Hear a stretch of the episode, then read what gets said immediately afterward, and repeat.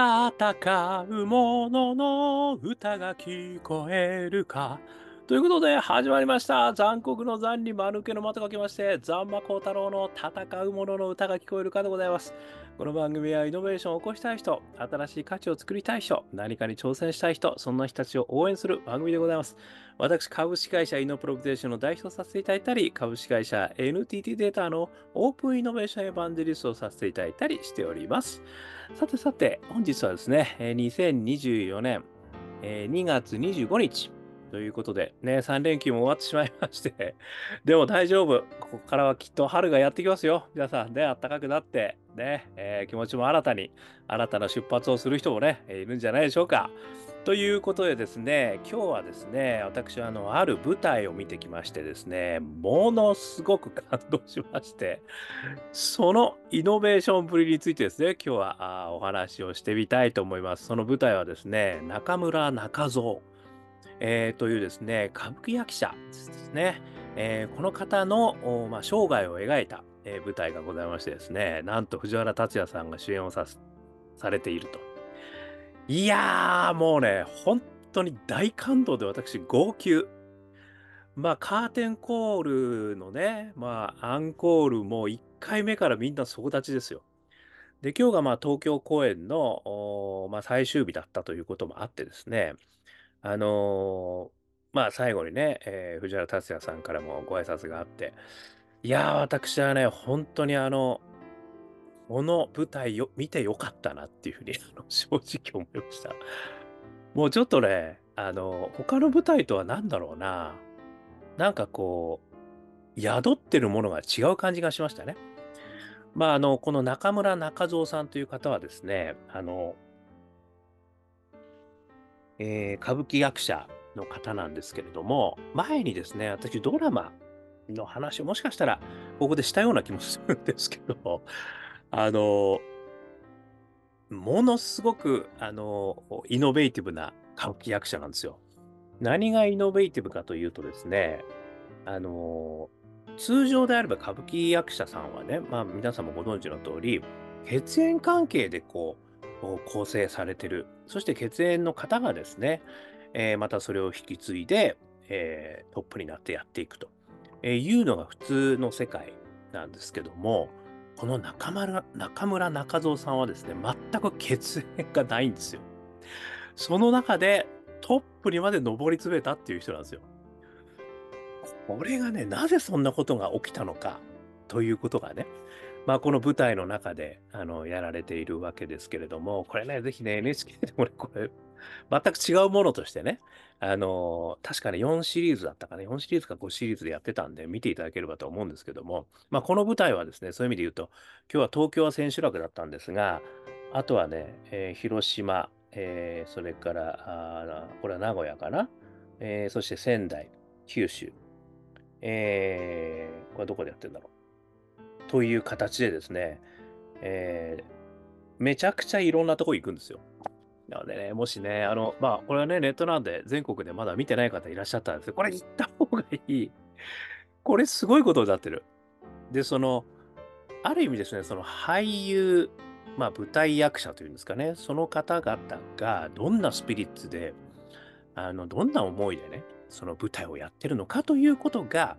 この舞台の、まあ、中身になってるんですよね。で、それを舞台役者の方が演じてるんですよね。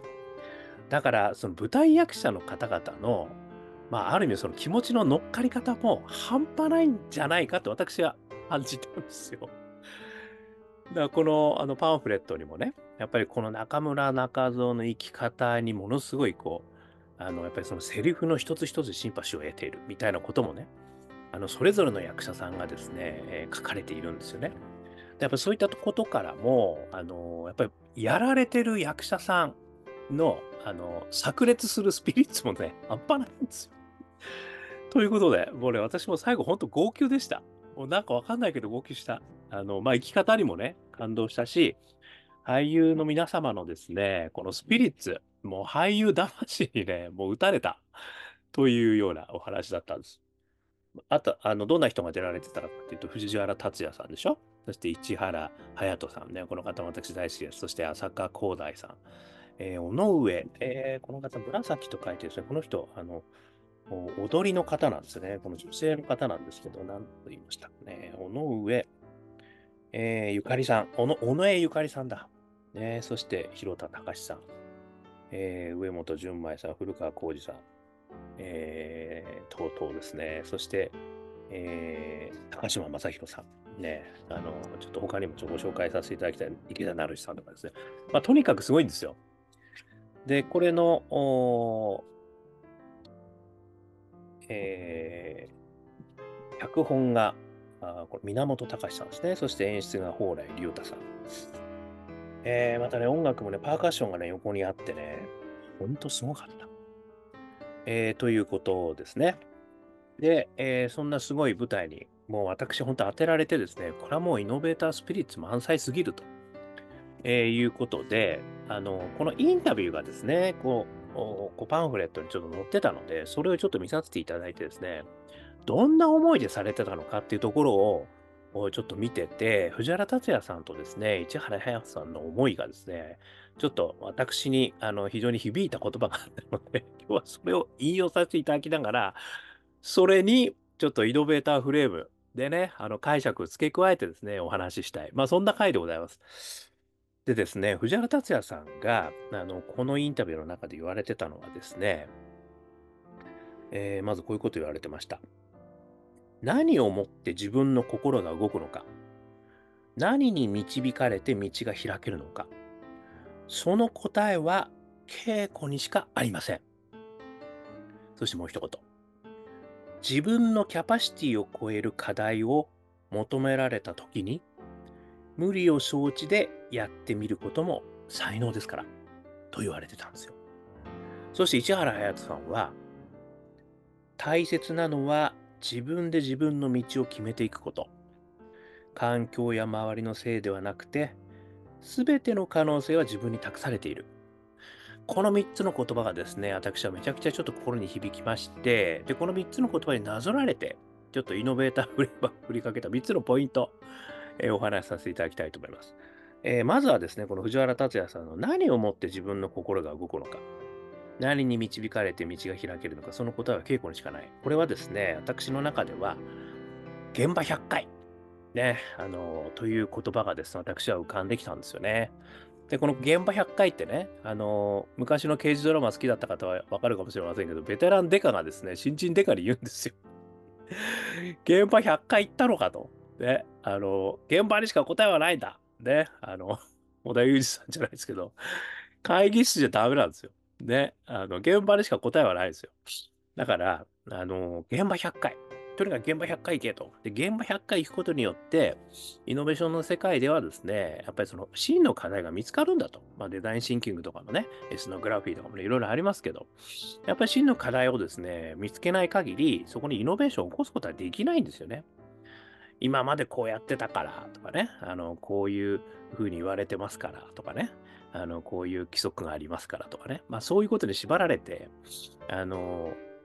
がんじがらめになってるんだってことを発見しない限り、イノベーションっていうのは起きないんですよ。だからこれが今までこのままやられてたのかとかですね。で、もう一つ今回、この藤原さんから教えていただいたのは、現場100回行くことによってですよ、何をもって自分の心が動くのか、何に導かれて道が開けるのか、その答えが稽古にしかないって言ってるんですよ。つまりですね、現場100回行くことによって、自分自身がなぜ心が動くのかってことが分かるようになってくるって言ってるんですよ。いや、これはね、私すごい、あのー、感触のあるお話だなと思いましてね。ある意味その、いや、今回のこの藤原さんのですね、インタビューとか見てても、やっぱこの歌舞伎をやるということに対して、どうやってこれをやっていくのかということはね、この参加の方もそうだし、脚本演出の方もそうだし、みんなやっぱり探りながら言ってるんですよね。で、歌舞伎は歌舞伎というもう確固としたものがあるわけじゃないですか。今回は歌舞伎役者がいないわけですよね。その中で、その歌舞伎のイノベーションをやると。前のテレビドラマは歌舞伎役者の方がやってるんですよ。これ、勘九郎さんだったかな？中村勘九郎さんだったかがやってたんですよ。でですね、あの、そういう意味で、どうやっていくのか。で、そこにどうどんなパッションをね、あの、持っていくべきなのかってことを、そのやっぱ分からないままにやってたんじゃないかと。で、そこでどこに落としどころというかね、どどういうふうにやっていくのかってこと、もしくは自分のその心が動く瞬間ってどういうことなのかっていうことを、やっぱり分からないままやり始めてるっていうことなんだなってことが私はすごい、あのやっぱりそうなんだってことが気づいたってことなんですよ。で、それをやっていくうちに、自分の心が動くこと、やり方、何に導かれて道が開けるのか、これが分かったっていうことなんですよね。だからそれは、ある意味ですね、イノベーションの世界で言っても、現場に100回行くことによって、自分のパッションが生まれてくるってことかなっていうふうにも思ったわけですよね。あのー、ある意味その、まあ、我々がイノベーションやりますみたいな話したときにですね、あのー、まあ、とにかくこのお客さんに対してイノベーションやんなきゃいけないみたいな話もあるわけですよね。えー、頼まれることもあるわけですよ。で、そのその時にいろいろ現場100回行ってもですね、まあ、真の課題みたいなところをね、こう、あの、なでなで分析してこうやっていくんですけど、でもそこに自分の魂が乗らないとですね、これやっぱりイノベーション起きないんですよ。もちろん起業家の皆さんはね、あの普段の自分の生活の中でやっぱりこれおかしいよねっていうことから起業していくってこともあるんですけど、でも私みたいにサラリーマンでね、いろいろこうお客様の課題を解決することがもう仕事であるといった場合は、お客様の課題を受けた上で、そして現場行って、で、現場の課題を探るってこともやるわけですよね。でもそこには、自分のパッションはね、あの、あんまり乗っかんないですよ。要はお客さんがやっぱこう言ったからみたいな話になると、結局ダメなんですよね。いいもの生まれないんですよ。で、そこに自分のパッションが乗っかると、何回も聞いてるうちに、いや、自分はやっぱりね、これおかしいと思うんですよと。みんなこう言ってるけど、本当はこうなんじゃないかって私思うんですよ。っていうことが、これがインサイトって言われるものなんですよね。だなぜか、あの、すごいこと、なんかうまくやってる人がいるみたいな話もあったりするわけですよね。で、それは、やっぱり現場100回行って、100分の1で初めて発見することができるんですよ。なんかおかしいかもしれない。なんか自分はこう思う。ね、みんなはこう言ってるけど。っていうことが、これが結構イノベーションの種になるんですね。で、それは、この俳優とかね、アーティストの方々が、わからないうちに、わからないけれども、これをやっていくうちに発見していく。その様と、多分そのイノベーションを始めていく様っていうのは、同じなんじゃないかって思った。これが一つ目ですね。つまりパッションも現場100回で生まれるんだと。そして2つ目なんですけれども、これはあのまた藤原さんが言った自分のキャパシティを超える課題を求められた時に無理を承知でやってみることも才能ですからって言ってる言葉ですよね。これはコンフォートゾーンを抜け出すっていうことなんだろうなと思ったんですよね。つまりその自分がねできないかもしれない。今回ですね、藤原さんすごいですよ。うーん、あんまりちゃうとネタバレになっちゃうかもしれないけど、とにかくね、歌舞伎の中の、あの、すごいことをやってのけるんですよ。これだけ絶対伝わらないと思うんですけど、ちょっとね、あの、泣きます。うわーってなる。もうね、場内はあればかりの拍手になるんですけど、で、あの、俳優さんからもものすごい拍手になるんですけどね。それをね、やってのけるんですよ、一人で。で、その様は、これはね、おそらく、あの、この言葉のところで私は思うわけですね。つまり、できないかもしれない。そんなだって歌舞伎の役者がもう何十年もかけてやってきてることを、ね、あの、これ私の勝手な解釈ですよ。あの、やってきてない人たちが本当にできるのか、できる、でできるのかということがあるわけじゃないですか。で、そこはね、あの、その歌舞伎の通りにやらなくてもいいとかね、あの、いうこともたくさんあるとは思うんですけども、でも、そもそもできるかどうかって話があるわけですよ。で、それをやってのける。で、これは、あの、私も前ちょっとお話しましたけどね、あの、私もこう受けるときに、あ、俺できねえかもしれない。やったことねえなと思っても、はい、できますって口が言うようにしてるんですよ。で、これは、コンフォートゾーンを抜け出すことができるかもしれないってことなんですよね。つまりそのコンフォートゾーンっていうのはリラックスしてる状態ですね。つまり、まあ、ある意味こう、左打ちはであの簡単にちょいちょいちょいってやればできることのことをコンフォートゾーンって言うんですよ。で、それを抜け出すってことは辛いんですよ。できないことなんですよ。でも、この超一流になるためには才能か努力かっていつも私がご紹介しているアンダーセンさんの本によると超一流になるためにはちょっとずつできないギリギリをやると。それを毎日毎日繰り返すってことが超一流になるための道であるって言ってるんですよ。それをコンフォートゾーンを抜け出せって言ってるんですよ。で、それは毎日できないことをやれっていうことなんですよね。で、それをやることが無理を承知でやってみることも才能ですからって言ってるんですよ。これ、藤原さんがね。だからやっぱり藤原さん分かってんだなって思ったんですよね。こう、本当にこう、超一流になるためにはもうすでに超一流ですけどね。でもやっぱり超一流になる人ってやっぱりそういうことなんだなって私思うんですよ。やっぱりコンフォートゾーンを抜け出すということを常日頃やってる人なんですよね、これはね。これが、やっぱりね、まあ、やっぱりそうなんだっていう、もう本当に腑に落ちまくった。そしたらそれを無理ごとに抜け出して、実現してました。もう、じゃあさ、もうすごい。というのが2つ目ですね。そして3つ目なんですけれども、これあの、先ほどお話した市原隼人さんの話で、大切なのは自分で自分の道を決めていくことであると。環境は周りのせいではなく、すべての可能性は自分に託されている。この言葉ですね。で、これは、私はですね、自らのパッションに従うということだと思ったわけですよね。で、この、あの、石原隼人さんのインタビューでも、やっぱりこの中村中蔵さんのこの生き方にね、ものすごいシンパシーを感じて、自分も俳優としてね、あの、やっていく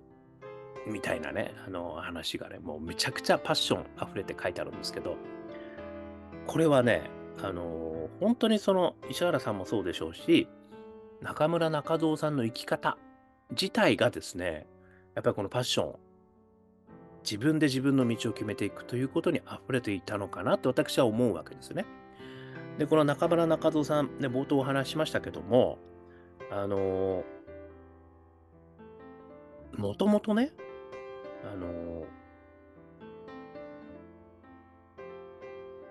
非常にこう、孤児から始まってるんですよ。で、あの育てていただいた、えー、その養母の方が踊りの先生なんですよね。で、その踊りの先生に、もう刀であの切り傷をつけられるほど 叩き込まれるんですよ、踊りを。で、そしてそこから、あの中村座のですね、あの、弟子になるんですよね、その踊りが認められて。でも、やっぱりね、あの、冒頭お話した通り、血筋が全然違うわけですね。しかも孤児から始まってる方なの全く血筋が中村家じゃないわけですよね。なので、あのやっぱり全然こう、取り立ててもらえないんですよ。でもですね、その中で、あのものすごい苦労するんですよ。でも、才能がすごい頑張るんですよ。だからその踊りがやっぱりピカイチだったっていうこともあるし、で、こういろんな人の目に留まるんですよね、それが。で、いろんなことをやるんですよ、彼は。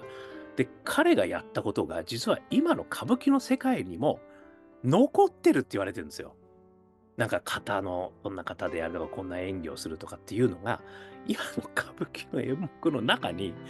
爪痕があるらしいですよ。中村さんがやった。中蔵がやった。すごくないですか？残ってるんですよ。それまで、それほどまでに突出したことがやれる人だったんですよね。しかもやってしまった人なんですよね。なので、あの、一時はね、そういう意味じゃもう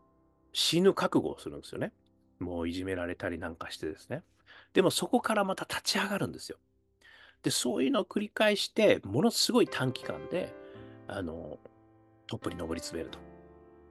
えー、名代っていうんですかね。えー、そこまで、えー、上り詰めると、えー、いうことなんですよね。で、これは、あの、私がいつも話してるパッションのね、ポートフォリオでいうところのですね、え縦軸にポジティブ、ネガティブ、横軸にオープン、クローズを言ったときに、やっぱり下のクローズのね、感、あの、パッションっていうのは、一つは個性派パッションって言ってるんですよね。で、もう一つ、ネガティブでクローズなパッション。これを私は脱出パッションって呼んでるんですけど、脱出したい。ね、こんな自分から脱出したい。もしくは、もっと成長したい。こんな自分からもっと成長したい。っていうネガティブな感のところから始まってるんだけども、ここのパワーってものすごい強いんですよ。だから上のあのポジティブな大好きパッションだったり、人のために役に立ちたいというリタパッション。ね、これもすごくあの強いパッションもあり得るんですけど、とにかくこのネガティブなところからの成長パッション、脱出パッションってやっぱり強いケースが多いんですよね。で、私はこのやっぱり中村中蔵さんは、もう生まれも全然違うところから来てて、そして弟子として入って、で、それでも認められず、いろいろなこういじめを受けて、でそれでもものすごい才能を持ってたっていう中で、自分でそこにこう切り開いていく。これはね、まさに脱出パッション、成長パッションの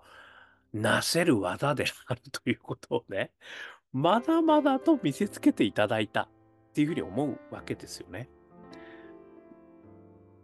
まあそういうのを、まあ本当に思うと、まあどんな境遇でもですね、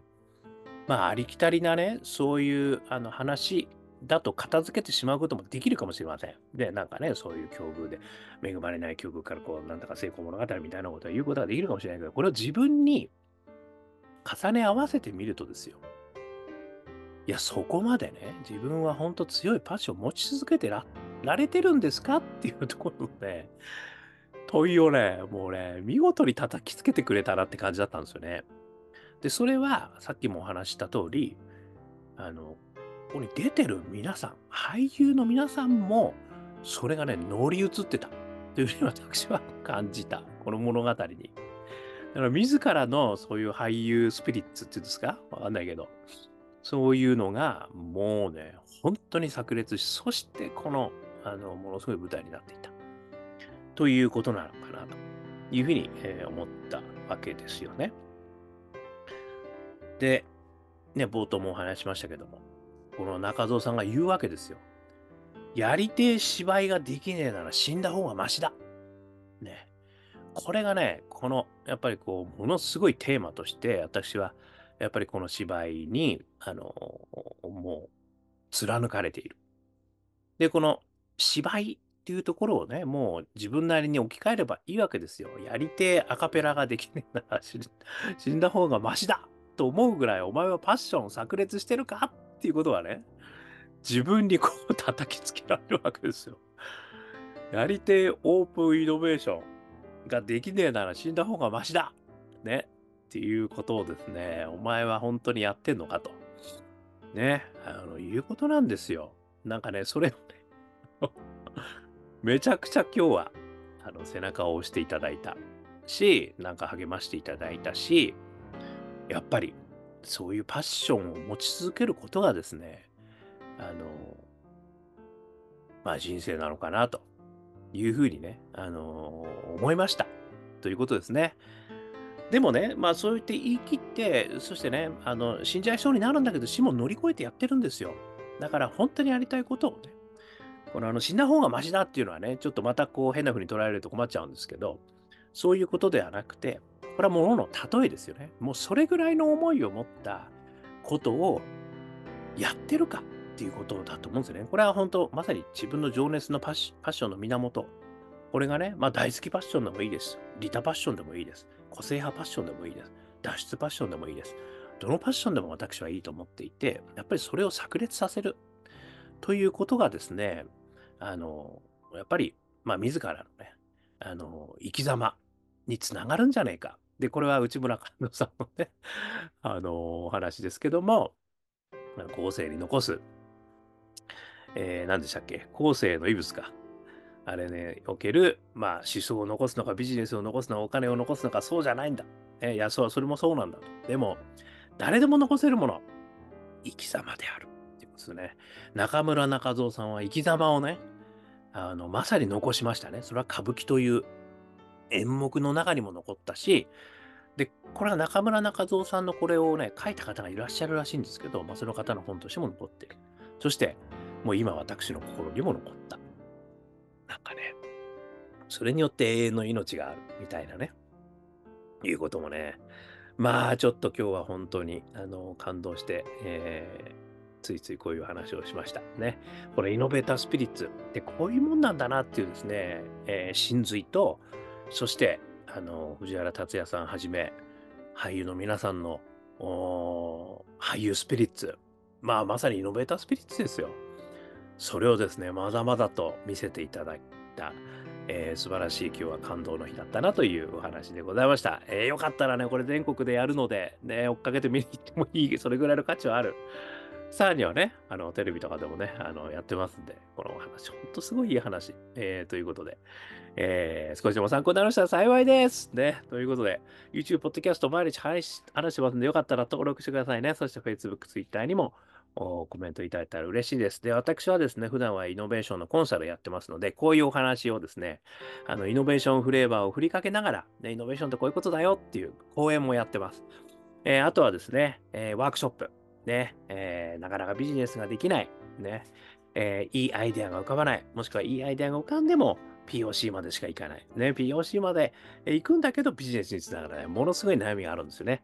で、イノベーターマインド研修。というのもやります。やっぱりこういうあの自分の思いをですね、今の仕事と混ぜ合わせることによって、新たな気づきとか新たなパッションが生まれて、そこからイノベーションやっていこう。えー、そういったイノベーションマインドを調整してから、イノベーション案件を作って、そしてそれを育てて、そしてビジネス化していく。ね。えー、いろんなあワークショップ、ワーキング、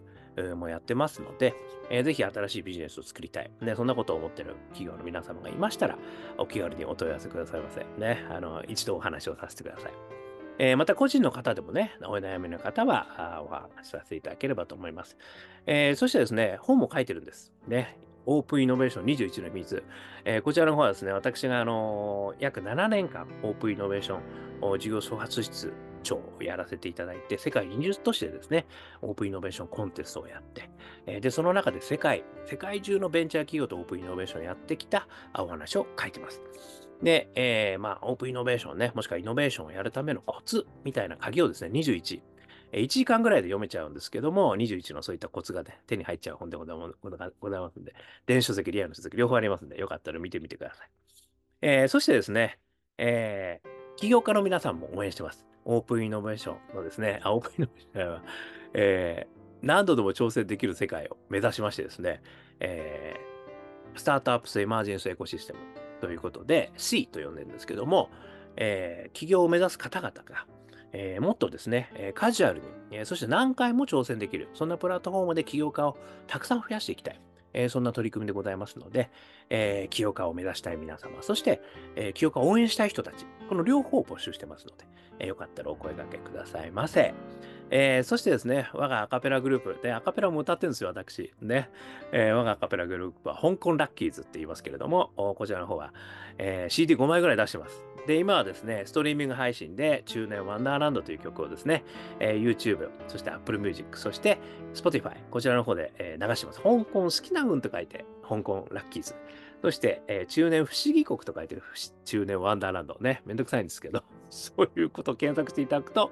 無料で、えー、1曲、えー、元気の出る曲がですね、えー、ストリーミング配信されてますので、よかったら聴いてみてください。えー、そしてですね、えー、4曲入りのニューアルバムもあるんです。あ、ジャーニー・オブ・ラッキー。こちらの方は、えー、アカペラ6人組で、えー、頑張って作りました。え、こちらの方は iTunes、そしてモーラ、こちらの方でダウンロード販売してますんで、え、視聴もできますので、よかったら見てみてください。